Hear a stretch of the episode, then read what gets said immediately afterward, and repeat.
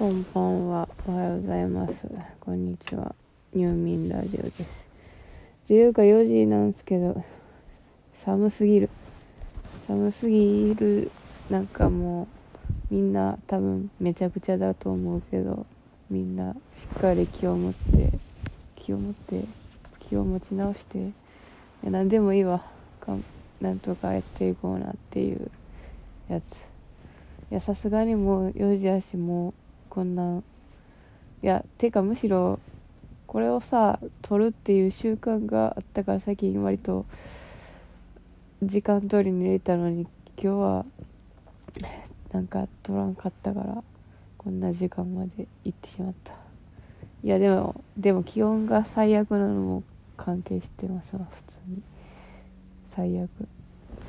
ああなんかもう世の中めちゃくちゃだしもう自分もめちゃくちゃだしもう耐えらんねえぞ。俺はもう出て行かせてもらうって言ったらマジで終わってしまう俺はもうこの館から出ていくぞって言ったらうんって感じになっちゃうからやっぱちょっとめちゃくちゃ館の周りがふぶいてても頑張ってある程度耐え忍ばなければならないのだね。うんそうやね、はいめちゃくちゃ重苦しい導入になってしまいました。今日はねすごくミニチュアのドールハウスみたいなのキットを買ってたのを思い出したとか嘘ずっと脳の片隅にはあってでクリスマスのやつやから、まあ、作らななとか思ってたけど放置してて2日前ぐらいからやってるやつをやってて今日は何やったっけなピアノと暖炉を作りました。昨日はキャビネット棚1個作って昨日ってかおとついってかまあそこら辺はいいや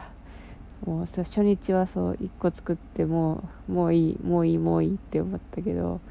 今日は2個作れました。明日は何個作れるかなねハム太郎。そうでもそれをしたことによってもう全ての創作意欲がそこに集中してやって創作じゃないなキットをそのままね忠実に作ることってなんかこう二次創作を考えるとか全然違うのを使ってるから全然違うし前ネームするとか言ってたのに全然進んでないぞ、まあ、ここで言っておくことによってこう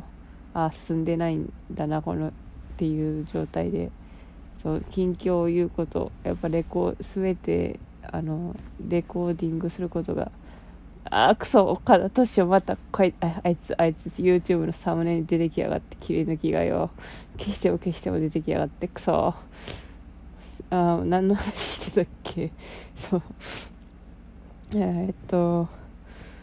もうレコーディングいいからもうなんか岡田斗司夫に飛んでその説明もせず普通に話進めんの最悪すぎる。まあ岡田斗司夫って人は昔レコーディングダイエットをしてたからレコーディングその何かを記録して何かを進めるってことは大切なんやけどそのレコーディングってことを言った瞬間あいつの顔浮かんでしまうからこうなってしまうんだ。時間が取られるなあいつのせい。あいつって別にそんなに悪くいやもうこの話やめようでそう何やったっけそうまあそうネームはまた明日頑張るわうんもう4時やけど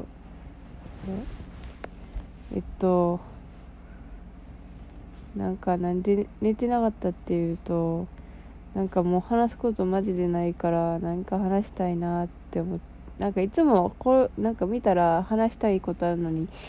すぐ忘れるって言ってるからメモするかと思ってメモしてたらそうだ最近私は訂正物のねトゥーンかな、なんていうかな、韓国の縦長漫画系を結構読んでるから、それをおすすめでも話すかと思って、それどこでも話したことないなと思って、でも話すからには読み直すかと思って読み直したら、もうこんな時間で、しかもなんかすごい感情移入してしまって、もうなんか話すどころではなくなったから、まあ今日は触りぐらいで話そうかなと。で、いくらか何個かおすすめがあって、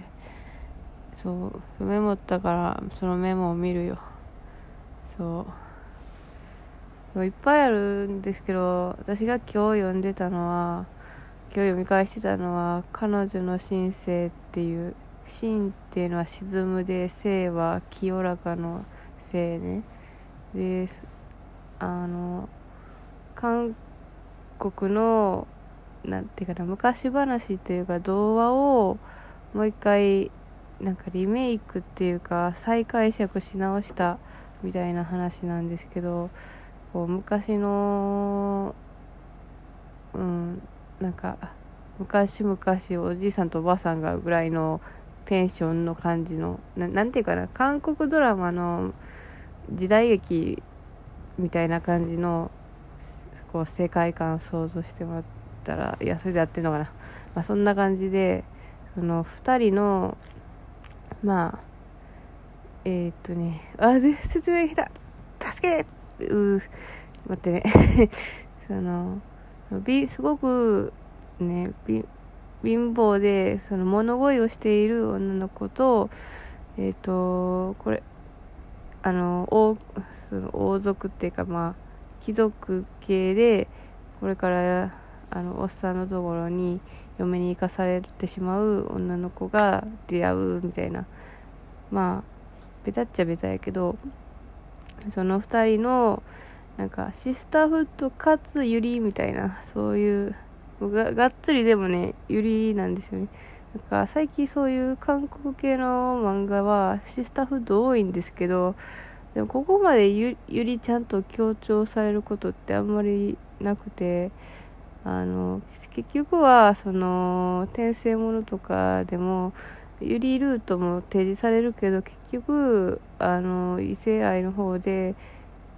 決着ついてしまうみたいなのが多いんで、これはねすごいちゃんとユリなんですっていうか、そのね、なんかその主人公に対して、その女の子とも仲良くできるよみたいなルートが提示されてるんじゃなくて、ガチガチのその2人のカップリングでちゃんとその性欲も提示されてるっていう、最高だよねのそういう理で、その2人がその、ね、村なんですよね。村のねしがらみからどう逃げる、どう立ち向かっていくかみたいな話なんですけど、いやマジ出てくる男性キャラマジ全員カスなんだがまあ、全員カスで、うわーなんだが、まあ気持ちいいくらい全員カスだから、ちょっと面白いんですけど、そうでもその主人公たちのメインカップとあと別にサブカブもユリでちゃんといるから安心してください。サブカブ好きの人は、私はそのサブカブが好きなんですけど、そうそれがおすすめは、そうおすすめなんですけど、そうね、コミコでやってるんで、なんやろ、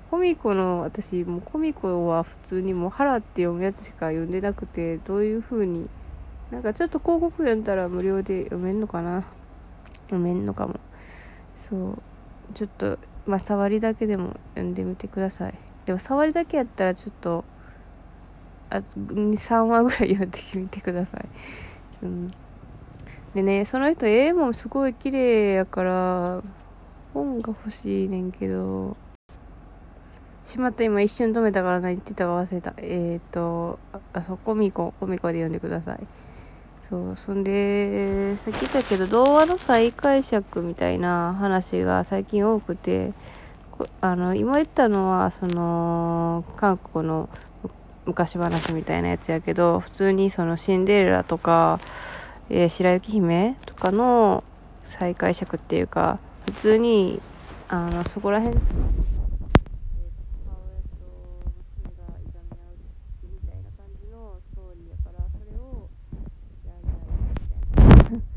いや普通に仲良くするがさせるわみたいな、そういう意思を持った転生ものが多いんですよね。で、そうなんかすごいこういう韓国のなんか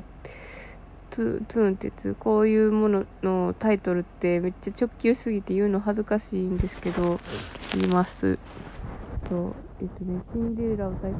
育てましたってやつがあって、まあ、そのままなんだがそのまますぎるシンデレラのまま母に転生してで、そんでどうやって生きていくかみたいな感じで、それも結構面白いね。でもね、なかなかね、私はユリ、こういう転生もらったらユリが見たいんですけど、なかなかユリできないんだな、なかなか難しい。そう、ルートがあって、この意地悪な悪女に転生するパターンと、その周りのモブキャラに転生するパターンもあって、でモブキャラに転生するときは時間がないわ、ちょっと無理やで転生するときは悪女自体がその